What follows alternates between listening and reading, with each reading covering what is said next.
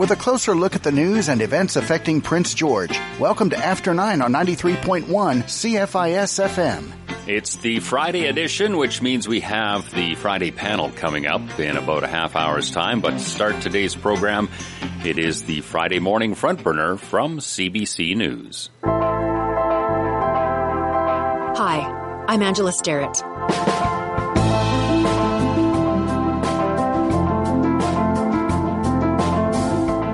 We play in an opinion based sport. Uh, not a factual based sport. So it's not the NBA where at the end of the year you're holding a trophy because you made the right decisions or won the games.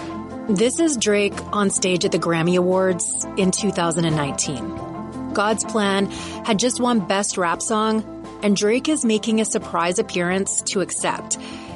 But while he's waving his fourth ever gramophone around, he's not exactly thanking the Academy sometimes you know it um it's up to a bunch of people that might not understand you know what a mixed race kid from Canada has to say or uh, or, or or or a fly or a fly Spanish girl from New York or anybody else or a brother from Houston right there my brother Travis. Well you might also remember this as the speech where Drake got cut off. You don't need this right here I promise you. You already won. But next, a special Grammy performance. And it's part of a long history of Drake getting into it with the Grammys.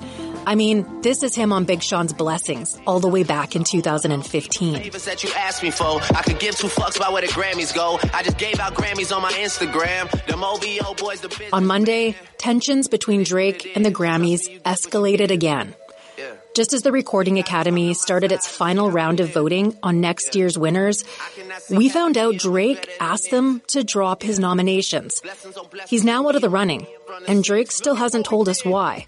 So today I'm talking to A Harmony, music journalist, MC, and host of Marvin's Room on CBC Music. She'll walk us through Drake's history with the Grammys, hip hop's growing skepticism of the awards, and whether artists like Drake really need these trophies anymore or at all. Not a long time, you know, I I haven't had a good time in a long time, you know, I I'm way up, I feel blessed. Way up, I feel blessed. Hi, Harmony. Hi, Angela. So let's just get right into it. Uh, for the, the 2022 Grammy Awards in, in January, Drake was up for Best Rap Album for Certified Lover Boy and Best Rap Performance for Way Too Sexy.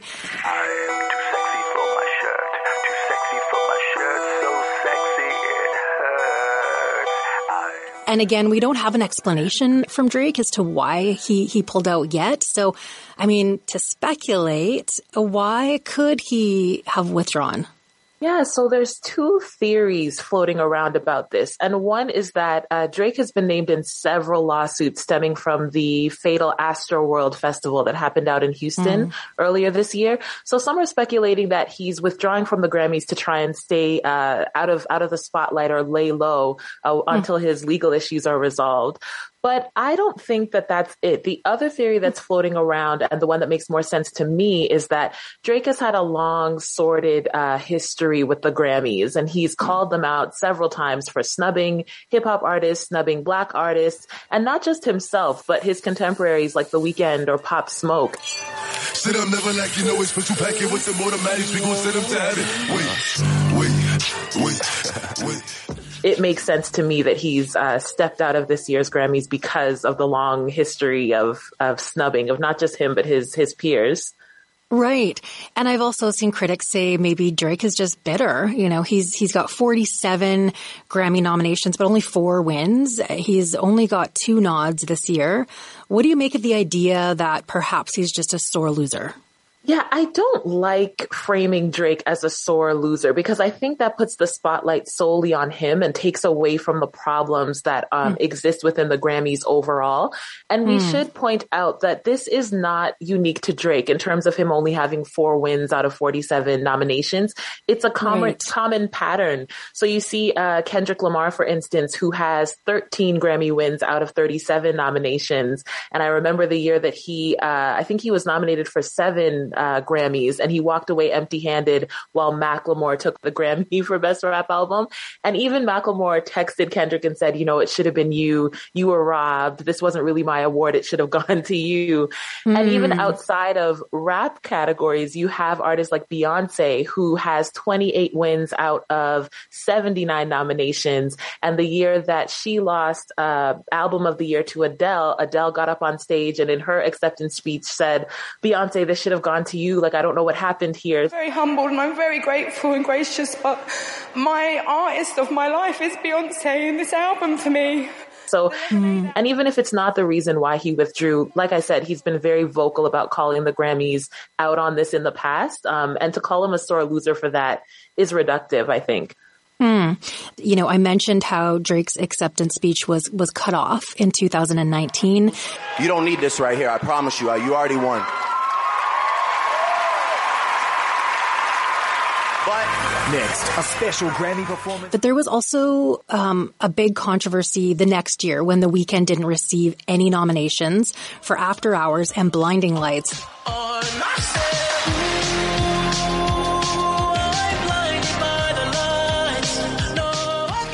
this huge song um, that charted phenomenally.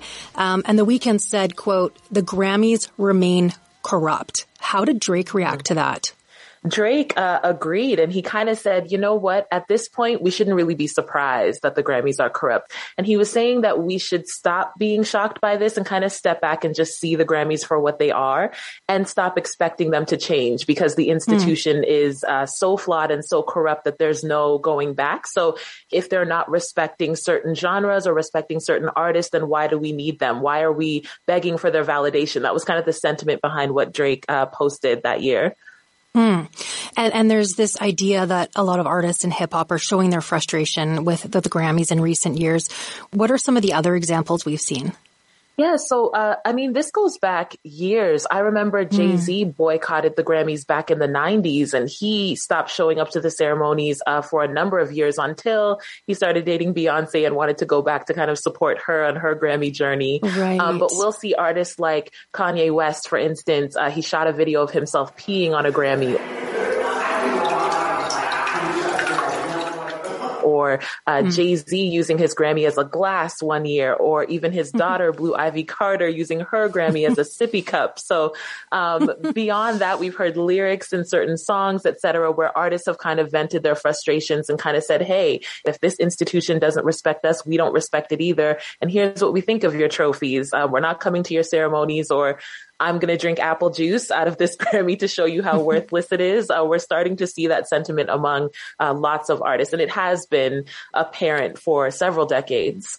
So, since the Weeknd was snubbed, a lot of attention has been put on how the Recording Academy makes its nominations. Uh, the Weeknd said he won't even submit his music anymore because of quote unquote secret committees. Up until this year, how did that committee process for nominations work? Yeah, it's funny because the term secret committee sounds like this wild conspiracy theory that the Weeknd is just plucking from the middle of the sky. But yeah. up until now, the nominations process was very strange. You had thousands of members of the Academy who were able to vote on who should be nominated for a Grammy. Um, they would submit their votes, but then there was this overarching review panel who got to look at all of the votes that came in and uh, make the final decision or veto votes, uh, depending on mm-hmm. who hmm. they wanted on the panel. And this second vote by a review committee happened with the majority of categories. So for instance, uh, say I'm sitting on the panel, nobody knows that I'm sitting on the panel, nobody knows who this panel is comprised of.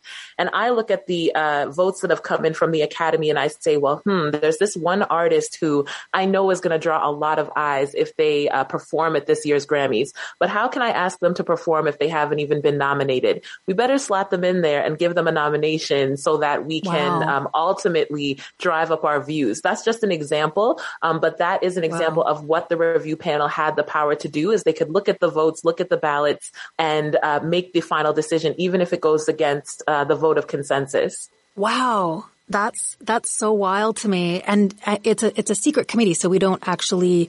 I mean, I guess they don't call it. They call this review panel, but right.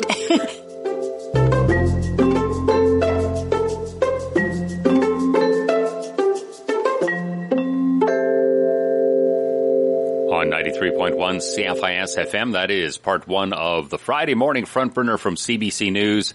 Part two coming up in a moment here on After Nine.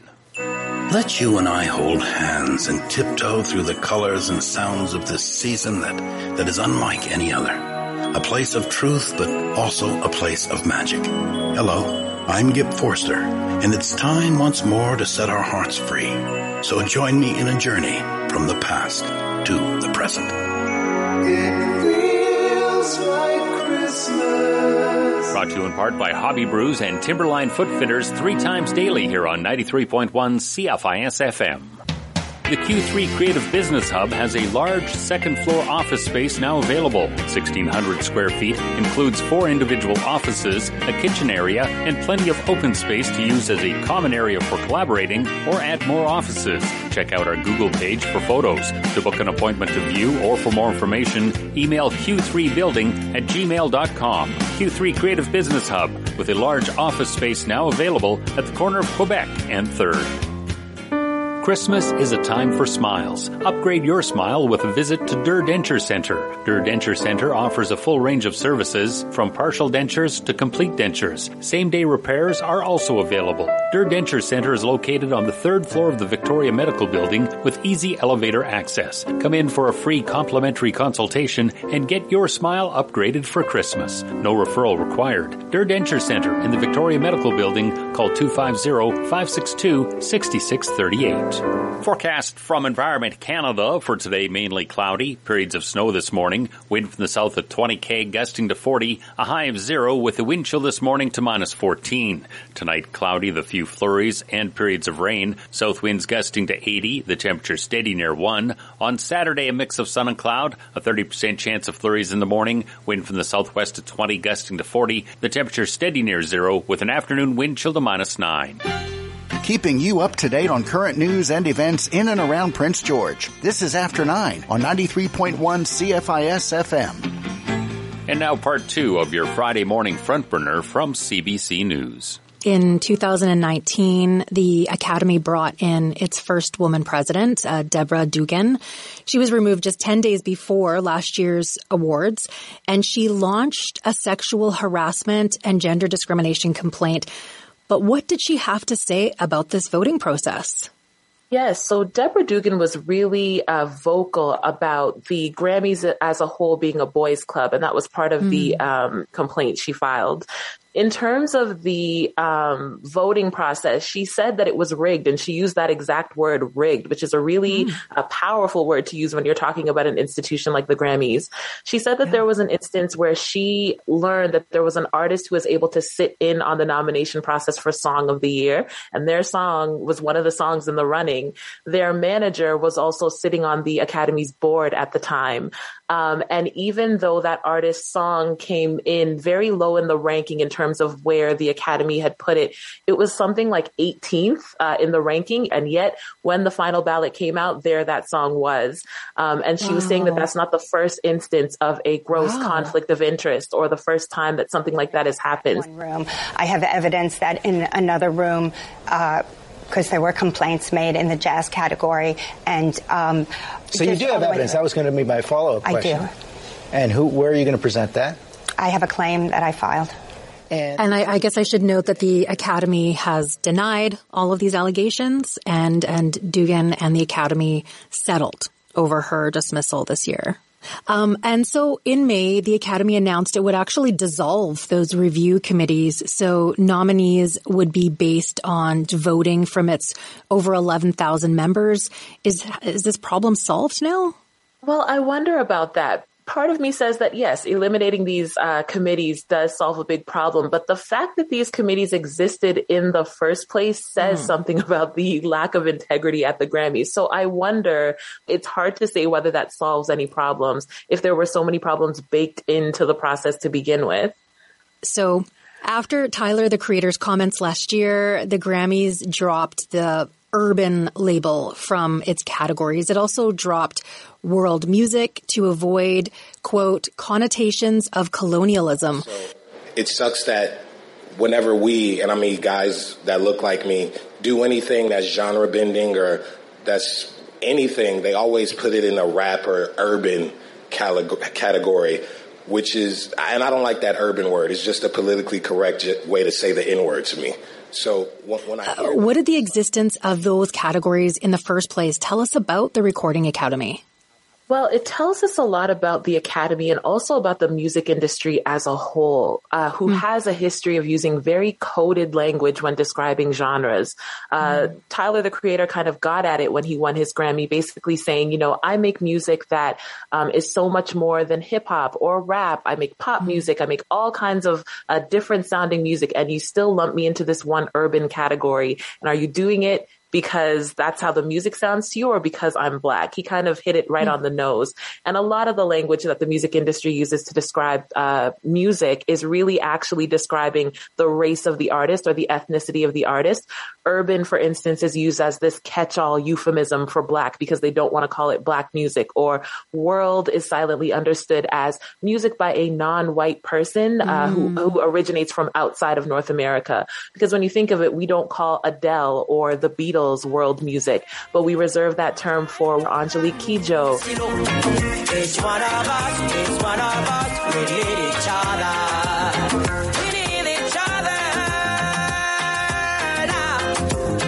Um, so ideally, I think genres should describe a particular sound, but often they're used as coded terms to describe race. And that's certainly what Tyler was hinting at. Right. And I guess I'm guessing like now that those those two labels, urban and, and world music are gone, things aren't fixed in terms of the way artists are categorized. They're not fixed. So, for instance, the world category has been eliminated, but it was replaced with the term global. And is that not just a synonym for the world word? it's the, like the, the same word thing. World? Exactly. It's the same word. Um, in my opinion, the Grammys has to decide, and this is not just them again, it's a music industry thing. People have to decide what exactly are they trying to communicate when they come up with these words. Are you mm. trying to communicate the race or the ethnicity of an artist? If so, do that explicitly and create a best album by a white person or best album by a non-white person, best album by a person who doesn't live in North America. And the thing is, when you are as explicit as that or you're frank uh, in that way, it doesn't feel really good. It doesn't sit really well. So then you have to ask yourself, yourself, why are we doing it? Why are we using these words like uh, urban and world and global, etc.? What are we trying to say here? Decide what it is you're trying to say. And if you're not, in fact, trying to segregate artists mm-hmm. by race, then come up with words that describe the music and uh, make these words and these categories more about the music. Again, I think that's what Tyler, the creator, was hinting at is that he makes music that fits several different genres if you listen to it from a sonic perspective. So right. put him in categories that fit the sound of music that he's making. Um, I can think of Lil Nas X as well, um, who made mm. a country song and mm. it charted on the country chart and the country mm-hmm. industry industry had a really uh, hard time accepting him as a country mm-hmm. artist. I got the horses in the bag, horse stock is attached. Head is matted black, got the bushes black to match. Riding on a and again, we have to have a real honest conversation about ourselves about what we're trying to connote when we come up with these genre terms. Yeah, and I guess like uh, we don't know what the intention of creating these labels were, but just again thinking back to the quote unquote Aboriginal ca- category for the Junos in Canada, I think like the impetus behind that was like indigenous people just couldn't get in, even though they right. were charting or, you know, really popular or were making incredible music. They just weren't getting into these awards. So they created this category called the Aboriginal category, but then people were like, well, what is this? Is it like a global Indigenous award, like people playing flutes and drums and right. doing more traditional? Or is yep. it like this woman who's Haida, you know, a pop artist, you know, who has love songs, who doesn't talk exactly. about anything Indigenous? You know, and then we were having conversations like, a, a, tribe called Red, now the hallucination, won breakthrough group of the year it was like super exciting to see indigenous people break out of those categories, but then wondering like, did we need this? Um, and that's the but, thing. I think it's really important to question intention. And again, unless yeah. uh, awarding institutions question their intention and get really honest about what their intentions are, we'll mm. keep running into the same problem where we are just swapping one euphemism out for another. Um, I understand the desire to be inclusive, but um, having to create categories or certain parameters in order to remind us to be inclusive is an issue in itself. Yeah, and I love the example you brought up about Lil Nas X. There's also a difference between nominations and actually recognizing black artists with, mm-hmm. with the mm-hmm. top awards. Um, I mean, the, the big four, best album, song, record, and new artist in particular. How many uh, of the trophies are black artists actually getting in these categories? So it's really interesting. The Grammys is heading into their 64th prize cycle uh, this mm. year or next year, rather in 2022. And only 10 Black artists in the history of the award have ever won Album of the Year. And I should wow. note within that 10, only three of them are women. So uh, think of your greats like Beyonce or Mariah Carey, Aretha Franklin, mm. even. None of them wow. have ever earned this honor. Uh, the last black artist to win album of the year was Herbie Hancock. Um, and he did win for a Joni Mitchell tribute. I wish I had a river I could skate away on. But it don't snow here. Stays pretty green. Which makes me wonder whether Herbie Hancock won that award on his own merit. He's great, great artist. Don't get me wrong or whether the vote was really for Joni Mitchell, who's a white artist, mm-hmm. and Herbie was kind of like her proxy. It makes mm-hmm. me wonder. I should note that in 2021, Megan Thee Stallion won Best New Artist and H.E.R. won Best Song or Song of the Year for I Can't Breathe. And it's not to put an asterisk to either accomplishment or to Herbie Hancock's accomplishment or any of the artists who have won in these big categories. But in 2020, there was this grand racial reckoning, reckoning across the world. Mm. Uh, we mm. saw it in the music industry with Blackout Tuesday, and there were several companies who were putting out statements talking about uh, mm. standing mm. by the black community, and everyone was grappling with the murder of George Floyd, et cetera. Uh, so it's not lost on me that that was the year that the Grammys decided to award these two artists, and especially for a song like "I Can't Breathe" um, on H.E.R.'s part. And again, it's not to take away from what either artist um, is capable of or accomplished or their talents because they're both very talented. However, I wonder whether the Grammys made a political choice there, whether they were mm. trying to pat themselves on the back, whether they were trying to undo years of systemic uh, racism or just nefarious voting practices by okay, we gave this artist an award for I Can't Breathe. So now you can't say that, um, you know, we've been doing shady things behind the scenes for 63 years.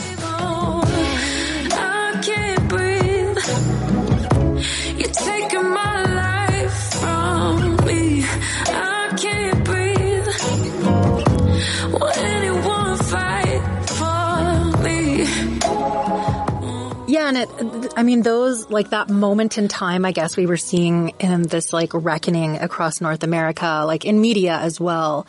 I saw that too with, you know, some journalistic awards here. And it's like, okay, like more indigenous people, more black people, more people of color are getting recognition at these awards ceremony. But then I wondered, like, is this just a 2020 thing? like, right. is this going to have staying power or was this just like their political, like, we're, we get this for this moment? Exactly. But then, exactly. And I guess like what all of that makes me think of is in order to, for things to have actual staying power or for underrepresented voices to actually be represented more in the mainstream, for example, we need to see those decision making bodies be representative of, you know, mm-hmm. not just one group of people right. or not just white people. So the Academy is in a years long effort to increase diversity by inviting more voting members, although still only slightly above a quarter are women and the same for quote unquote underrepresented groups. What do you think it's actually going to take to see lasting improvement at the Grammys? Yeah, this is a tough question to answer because my gut response is the whole thing needs to be dismantled and uh, rebuilt from the ground. And that's not just the Grammys or the Recording Academy. It's the entire music industry, which is a huge uh, mountain to climb. The thing that I think we lose sight of is that the Recording Academy is not it's a microcosm of the music industry at large. The people uh, who are members of the Recording Academy are the same people who manage record labels. They negotiate deals. They're routing tours. They're signing artists. They're the engine uh, that that makes the entire industry drive. And mm-hmm. so a lot of the issues that we see within the Grammys are happening outside of the institution as well within the music industry at large. And it's like, how do you fix the Grammys unless you fix all of the other things that are happening around the Grammys? It's a complicated question because um, the answer involves certain groups uh, relinquishing privilege and uh, um, admitting that they were wrong and building things again from the ground up. I don't think we can uh, put lipstick on this pig, for lack of a better term.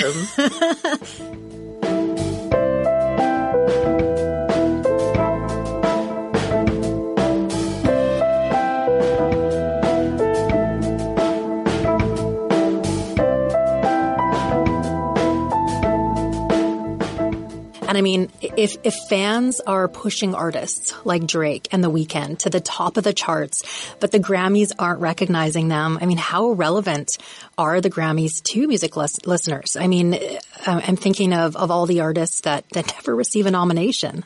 Right. And I think the same. Like anytime I am researching for Marvin's Room, I'm constantly amazed at these great artists who either never won or they've never been nominated for a Grammy or they've been shut out of a major category, like Gladys Knight, people who made huge impacts, Mariah Carey. Like how do they not have an album of the year Grammy? Um, thing is, even though they've never won Grammys, they're not uh, any less relevant or any less impactful uh, to me as a consumer or a listener, and I'm sure to many of their adoring fans as well. So especially in the environment that we're in now where social media creates this direct to consumer environment where uh, you know me as a fan i can go on twitter directly and tell mm. kendrick lamar that his album was definitely the best album of the year and changed my life and the grammys doesn't have to have anything to do with that um, I think because we're in that environment, the Grammys really is just trying to get in where they fit in. Um, I think there are a lot of people within the Recording Academy and the Grammys Institution who believe that they're more important in this industry than they actually are. But I think there are a lot of artists and a lot of fans who are kind of like, we see how flawed this institution is. And really this relationship is, is an A and B thing. It's fan and artist and we don't need anybody else to kind of uh, step into it. So the funny thing is, you know, the Grammys has been coasting on this reputation of prestige for several decades. And mm. in order for them to remain relevant in a conversation that they're actually being shut out of these days, they need to take an honest look at themselves as an institution and stop relying so heavily on that reputation they've built because it is flawed and and really start making some structural changes or they will be left behind um, and i think they'll be the last to realize it too when they've been left behind Harmony, it's been so good to chat with you. Uh, what a fascinating conversation. And I, I so appreciate your perspective on this. Thank you so much. Thanks. It's been great speaking to you. Thanks.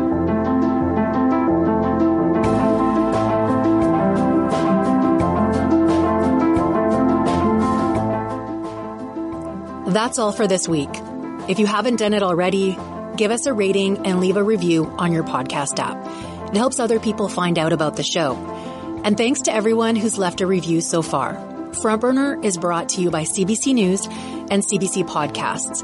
The show was produced this week by Simi Bassi, Imogen Burchard, Ali Janes, Katie Toth, and Derek Vanderwyk. Our sound design was by Mackenzie Cameron and Nuruddin Korane. Joseph Shabason wrote our music. The executive producer of Frontburner is Nick McCabe Lokos. I'm Angela Starrett filling in for Jamie Poisson, and I'll talk to you again soon.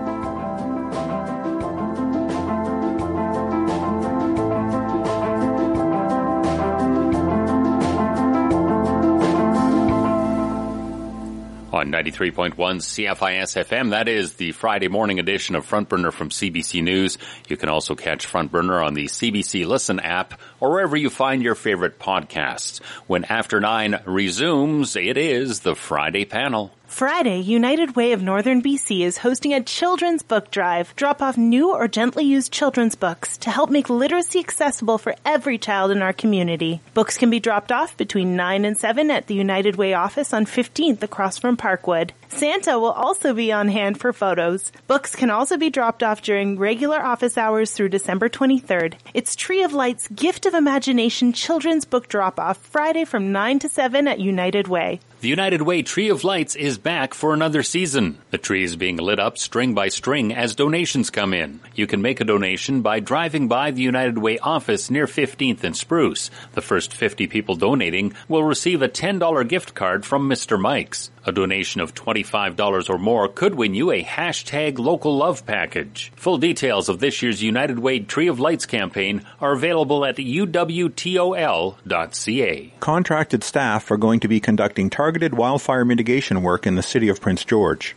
Fire fuel mitigation will take place in the Malaspina area starting in late December, around Brodie Road in mid-January, and in the Pidherny Recreation Site near the end of January. Each operation will take about 30 days, during which access to the areas may be restricted. Citizens are encouraged to follow all signage located near the work sites. For more information, visit the news link at princegeorge.ca.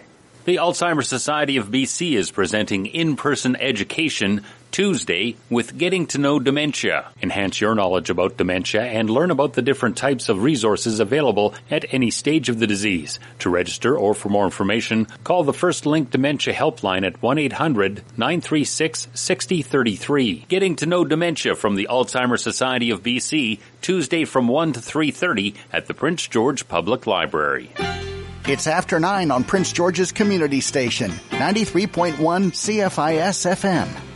Good snowy morning, Prince George. Uh, this is your Friday political panel. We've got Herb Martin, Peter Ewart, Art Betke, and Eric Allen is actually joining me in studio this morning. So, uh, good morning, everyone. And uh, so today, I guess we're going to talk. We're going to start off with something that is uh, quite a bit of interest. I mean, among our panelists, but is also very uh, important here in Prince George. We're talking about forestry, and uh, uh, so there's a new organization uh, that just started up called Evergreen Alliance, and um, so they have the idea of need, of the need to reform BC's forestry le- legislation. So if we could begin, let's uh, start with Herb. What are your thoughts about this, and uh, and uh, what do you think about it? Well, it's uh, pretty astounding. Uh, some of the articles that's come out of it. Um, are really um, uh, quite earth shattering, actually. Anthony Britneff um, worked for the MOF for 40 years, and he um, he goes into quite a quite detailed uh, uh, account of how uh, it has been uh, systematically dismantled, uh, starting in 1978 uh, with. Um, uh, the introduction of Mike Apsey, a COFI, a former COFI member, as a, a deputy minister, um, and then continuing on to the 2002, when Gordon Campbell completed the um, what he calls the regulatory capture of the Ministry of Forests. Um, it's uh, it makes for uh, distressing reading, and um, uh, it sort of uh, puts the uh, well, it, it, it, describes how the the foxes have taken over the house, and um, really, it's not a. It doesn't seem to be a administer for the public good anymore, but for the industry good. Hmm. Uh, Okay. So, what do you think, Peter? Do you agree with that assessment? Uh, yeah, I think that uh, what Herb is saying is uh, is, is correct. Um, I think that you know the fact that the you know this Evergreen Alliance has has come about and issued uh, various documents and so on. It uh, reflects the fact that. Uh, uh, many people believe we can't continue on in the old way regarding forestry. That we need a new vision. Uh, you know that um, puts um, people and communities more at the center of things rather than being in the hands of uh, of the big big companies. And we're seeing this with the whole, you know, many a number of researchers are connecting the the recent flooding to the massive clear cutting that has been taking place. And uh, you know, so I think that uh, that's what it's a reflection of is uh, the, the fact that, that many people believe that the old way is has not worked and is not working, and we need a new way. And uh, as Herb talked about there, like one of the features of things is that uh, you have this merger between the big forest companies and the state and the ministry, uh, which is uh, not not good for the, interests of um, communities and people and workers and so on. And you you know you have that manifestation now where it's in the hands of the big companies. You know, so much influence is in the hands of them.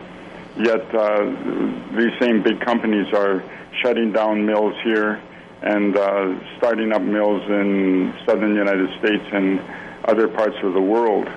You know, so you know we're they're the big companies have um, a stranglehold on in terms of um, forest policy uh, but uh, what they're doing uh, in many cases is, is not in the interest of British Columbia workers, communities, and people. So, Art, what do you think? Is that a fair assessment that we've got uh, sort of almost, I mean, um, that we've given the our forests to the big forestry companies and, and, and to the government, and, and, and there's not really good management there? What do you think? There's a certain amount of truth to that, but uh, no, it's. Um, these, these, these Evergreen Alliance people, they're just uh, the latest version of the anti-logging uh, environmentalists. You recall back in the 1990s, and they were slagging our industry, saying that uh, uh, we're clear cutting and the forest we don't plant except for a few exotic species that don't survive, and clear cuts don't grow back, and you know we're the lungs of the earth and we're killing it. The whole world is going to suffocate for lack of oxygen if BC keeps cutting trees. And, uh, one of the contractors I knew, a logging contractor, he said, You wouldn't believe the nonsense his kids bring home. He didn't say nonsense from school, from the teachers.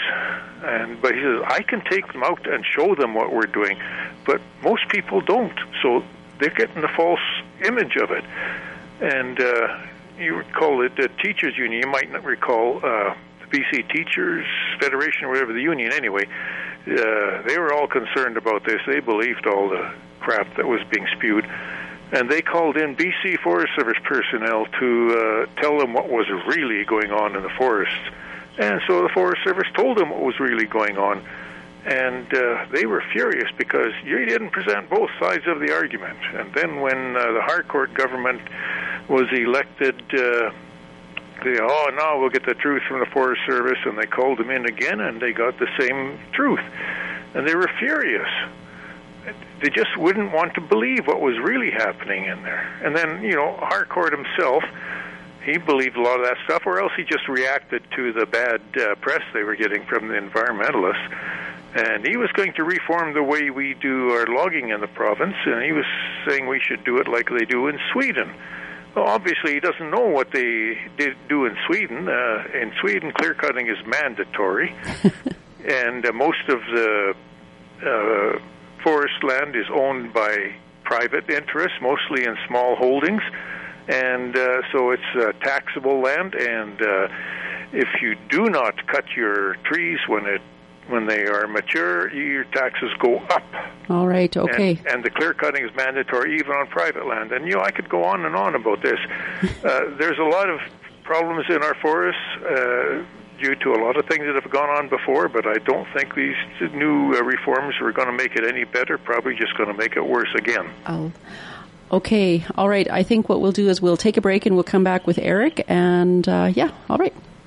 Canada Post has put a contingency plan in place to maintain postal services. While mail delivery continues wherever possible, you may experience some delays in receiving items. If you're sending time sensitive items, considering using Express Post or Priority Service to help ensure timely delivery and be able to track the item at canadapost.ca. If you have any questions regarding postal services, contact the Canada Post customer service team at 1 866 607 63 301.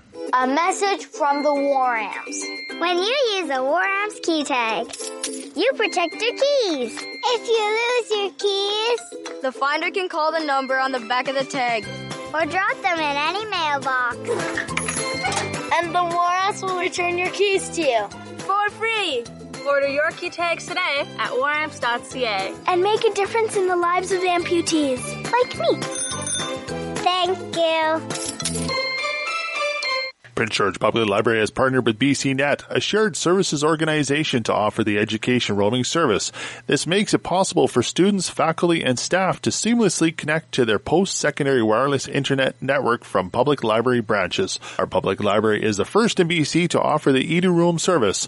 It's the latest move for the library to close the gap in access to information as BCNet continues to expand edu free Wi-Fi service for higher education and research. Forecast from Environment Canada for today mainly cloudy, periods of snow this morning, wind from the south at 20 k gusting to 40, a high of 0 with a wind chill this morning to minus 14. Tonight cloudy the few flurries and periods of rain, south winds gusting to 80, the temperature steady near 1. On Saturday a mix of sun and cloud, a 30% chance of flurries in the morning, wind from the southwest at 20 gusting to 40, the temperature steady near 0 with an afternoon wind chill to minus 9 featuring the people who make things happen in Prince George. You're listening to After 9 on 93.1 CFIS FM. Okay, we're back talking about forestry policy. And uh, Eric Allen, you haven't weighed in on this. What do you think about um, this new Evergreen Alliance and the changes needed uh, to forestry policy? Well, I haven't. I'm not up to speed on the Evergreen Alliance, but you know, there's so many groups out there, and just you know, I think that they have to get together and start speaking with one voice rather than, you know, the old rule, you know, divided you fall. They've been falling for 20, 30, 40 years. Nobody's listening to them. So, you know, they, they, they need to get together and, and, I mean, the one thing that uh, government and big business thrive on is, uh, is PR and, uh, propaganda. And we're stuck in the middle. We have the, uh, uh, big corporations propaganda, we have government propaganda. And to find the truth, you got to wade through all of this and try to figure out where you, you know, where you, where where are we? Yeah. Now I read uh, some of Art's. Well, I read it all actually. The message he had out there, and he makes reference to trees growing back in eighty to hundred years. Well, you know, if you want to do a little bit of history or something and see what's happened in the last hundred years, uh, you'd be amazed like the BC population, I just dug it out, was 524,000 people. Now it's 5 million. And, uh, you know, we went through two world wars, Iraq War, Korean War. We landed on the moon. We did all sorts of things. And yet we still have this idea that 100 years from now we'll be cutting trees. Now, I don't think the corporations think that because they're already moving to Sweden and to the southern United States where they have these plantations that get a tree in 30 to 40 years. So, you know, if the companies go, you know, the business and the jobs are going to go not too far behind them. So we have to look at that. The other one I looked up just as a comparison, and that was the dust bowls in uh, in the prairies in the 1930s. They called it the dirty 30s, and this was a direct result of not looking after the land properly, uh, uh, cutting down all the trees, not putting up any berms or anything. And basically, they had horrendous uh, dust storms and that. They couldn't plant anything for like eight or ten years. It just decimated the country. People moved from Saskatchewan and the prairies all over BC and they went east and everything. It was just, you know, so if you want to know what happens if you don't get it right, read the Dust Bowl. Find out what happens. It's not complicated. What we're doing in the forest today is a recipe for disaster if we don't turn around and start doing it right. And we don't have to clear cut.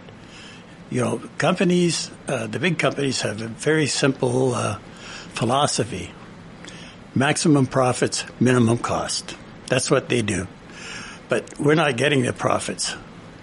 You know, the agreement with the uh, forest companies back in the days of uh, uh, W.A.C. Bennett and uh, Ray Williston was jobs or trees for jobs. That was the agreement. We're now in a situation where they got the trees, we got no jobs. okay, that was very pithy. Um, uh, do you want to respond to that? Like how, and, and maybe particularly, um, how should the average Prince George citizen or the average BC citizen be looking at this, and, and how should how should the ordinary person who isn't really directly involved in the forest industry be asking their um, elected officials when they're campaigning um, or their uh, potential officials? Like, what what should the average person be concerned about and asking? What kind of questions? Well, I wouldn't ask politicians so much. I'd ask the people who actually work in the industry and in the forests. Uh, I think you get a better idea there what's going on. Uh, I recall one fellow who actually worked in the forest uh, one time was uh, standing around waiting to go to work on uh, logging a right of way for a new road, and uh, one of the forest supervisors was standing there, and he started berating him for not planting trees. And he said, "Oh, we plant everything. You don't plant nothing." He said, "Look right there beside your boot. You see that little green thing? That's a tree. And look over there. That's another one. And that's another one." And then he started telling him all the stuff that the industry has to do in the site preparation and uh, tending the trees and everything uh, before they even plant and after they plant and uh, he kept saying, "Oh, I don't didn't know that. Oh, I didn't know that." This is a guy who worked in the bush, didn't know. He drove through the plantations of vigorous, healthy growing trees every day and didn't see them somehow. The reason uh, these companies are, first of all, uh, taking over everything, big companies, is well, if you've got a small sawmill and you want to sell it, who else can afford to buy it? Nobody. So the big companies buy out the small companies, and the bigger companies buy out the big companies, and soon you have Canfor owning most of the trees in the, or the logging rights in in the province, and they get a big increase in their cut because of the dead uh, dying trees from the beetle infestation. Well, when that's all done, they get the cut in the annual allowable cut. They're not allowed to do as much, so they shutter sawmills because there just aren't enough trees being allowed to be cut. They invest in the United States and other places in Europe because there's no more expansion available here. We're contracting here because the amount of cut is reduced. Okay, all right, Peter. What do you think? Is that is that a valid? Um, like, how do we uh, balance that? I mean, on the one hand, you've got to have a big company or you've got to have money, you've got to have trees in order to buy sawmills. And then, like, that seems to be a bit of a cycle there.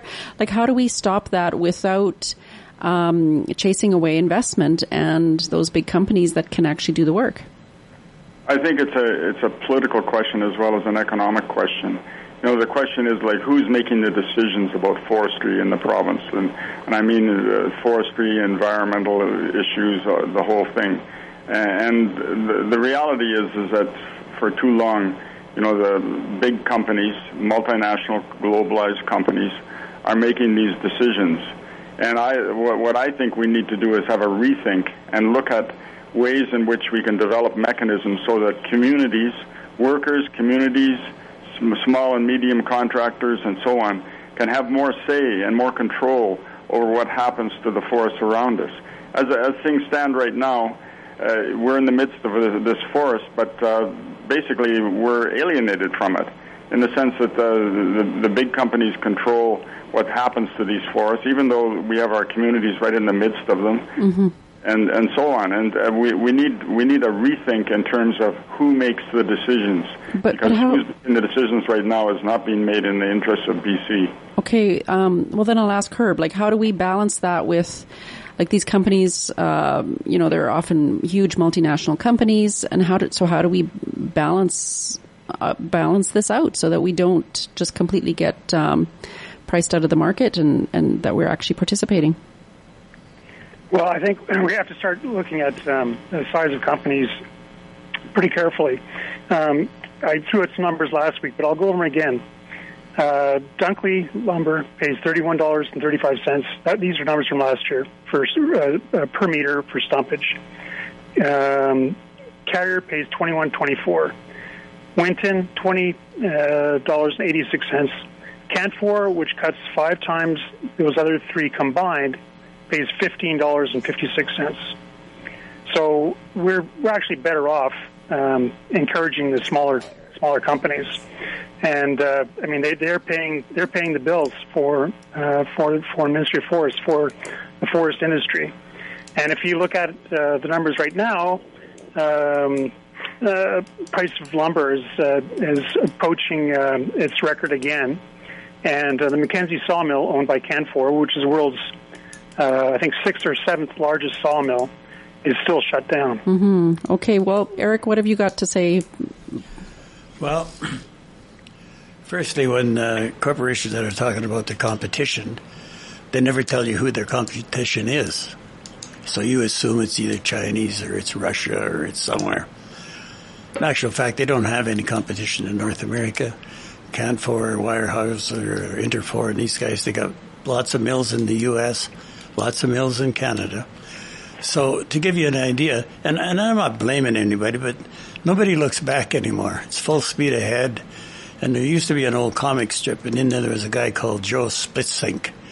And wherever he walked, there was this black cloud over his head. if he walked across a bridge, the bridge fell down behind him and that type of thing. And basically that's what we're in now. The whole country is falling down behind us, but nobody's looking back to see what you know what's really going on here. So just a quick one. I, I just checked it out the other day, just as a matter of interest, because we got all this conversation going on uh, softwood duties on uh, Canadian lumber, BC lumber to the United States. So I asked the question: uh, since the softwood lumber agreement started, how much uh, did the Canadian mills, BC mills, or Canadian mills pay in uh, softwood lumber duties? And uh, came back and said uh, they paid six billion dollars in duties. And I also asked how much they got back. They got back five billion. Okay, now isn't that interesting? They got five billion back out of six billion. So then you take what they actually paid in duties, extrapolate that over the number of companies that paid it, and it's a very small amount. Very small. Then if you go to the states where they own 48 mills down there, Canadians own at least 48 mills down there, they get a portion of what was paid back.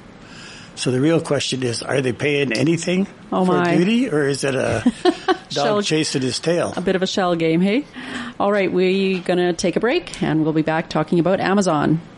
The entire family is affected when a parent or child has a mental illness or substance use problem. The latest issue of Visions asks how can family-centered care support everyone? Visions is a collaborative journal published quarterly by the BC Partners in Mental Health and Substance Use Information and funded by BC Mental Health and Substance Use Services. To read the latest edition of the Visions journal, visit the BC Schizophrenia Society's website at bcss.org. CNC has a new program available to guide entrepreneurial minded Indigenous youth on how to take their business ideas from concept to reality. The Laclaz Way Hut Business Startup Program provides students with 12 weeks of training to gain the knowledge and confidence to start a business or further their education. Open to youth aged 15 to 29, applications and full details can be accessed through the link on the events page at cfisfm.ca. Laclaz Way Hut Business Startup, January 17th to March 21st at CNC. The Two Rivers Gallery Shop is having a special shopping night event on Thursday, December 16th. The sale runs from 5 to 9 and will offer a 10% discount to all shoppers and a 20% discount for members. It's perfect for all last minute shoppers and ideal to find that unique gift for hard to buy for on your list. It's a special night of savings for members and the general public 5 to 9 Thursday, December 16th at Two Rivers Gallery Shop where creativity flows in the Canada Games Plaza. The BC Schizophrenia Society has launched its Cannabis and Mental Health video. The video centers around questions regularly asked by youth across the province about cannabis, including the impact of cannabis on the brain and how it may affect those at risk of developing a serious mental illness. Visit bcss.org to watch the Cannabis and Mental Illness video. Go through the resources and find out how you can help share this information with the youth in your life. Thank you for tuning in and staying tuned to After 9 on 93.1 CFIS FM. All right. Good morning. Uh, good morning back. Uh, we're going to talk about uh, Amazon, another big company. We were just bashing on the big companies, so um, we'll continue the, the thing. And um, let's start with Eric this morning. What what have you got? What do you think? Is Amazon like Amazon was just hind, uh, handed a record fine of one point I think one three billion euros for um, abuse of business practices. Uh, and we're just talking about small businesses. Is is Amazon a good thing, a bad thing? Has it allowed small businesses to access a wider market? But then, is it abusing its position? And how do you actually deal with something like this? I mean, they've what I mean, I don't know what the numbers are, but they really did well during the pandemic. It works really fine for Amazon, and and they uh, uh, kind of led you to believe that this is something new, you know. But it's basically what they're doing is it's 10, 15, 20, 30 years ago was called the spoken wheel, and and you have your uh, goods uh, concentrated in one point, and then you distribute them from there. Part of the problem I think Amazon's running into is they're getting some pretty good rates from the postal service, and you could make an argument that maybe we're paying for that. The concept itself is not new. It's like uh, you know Um, well, the problem with it is, is people will leave a package on a door, and somebody steals it. Okay. Now, when you used to deliver a package before, if there was nobody home, you took it back to the warehouse, and you left them a note, and then you delivered it again. Yep. Now, with companies like Amazon and that, they can afford to say, well, just forget about it. We either give you money back or we'll send you another one. And so, you know, if you think about this long enough, you're basically leaving, you're saying it's okay for people to come on your porch and steal your product. We'll take care of it. And it's not okay. So then a guy came up with a, uh, an idea that he would have this box there and you could put it in a box on your porch and they would sell you, I think they would sell you 20 code numbers. So the guy makes a delivery, puts in the code for the first three days, whatever that code's good for, puts it inside the box. Box is chained to the house, so the guy was the thief wants to take the box, he'll pull the house along with him. So he's not going to do that. when you run out of your 20 codes, you buy 20 more.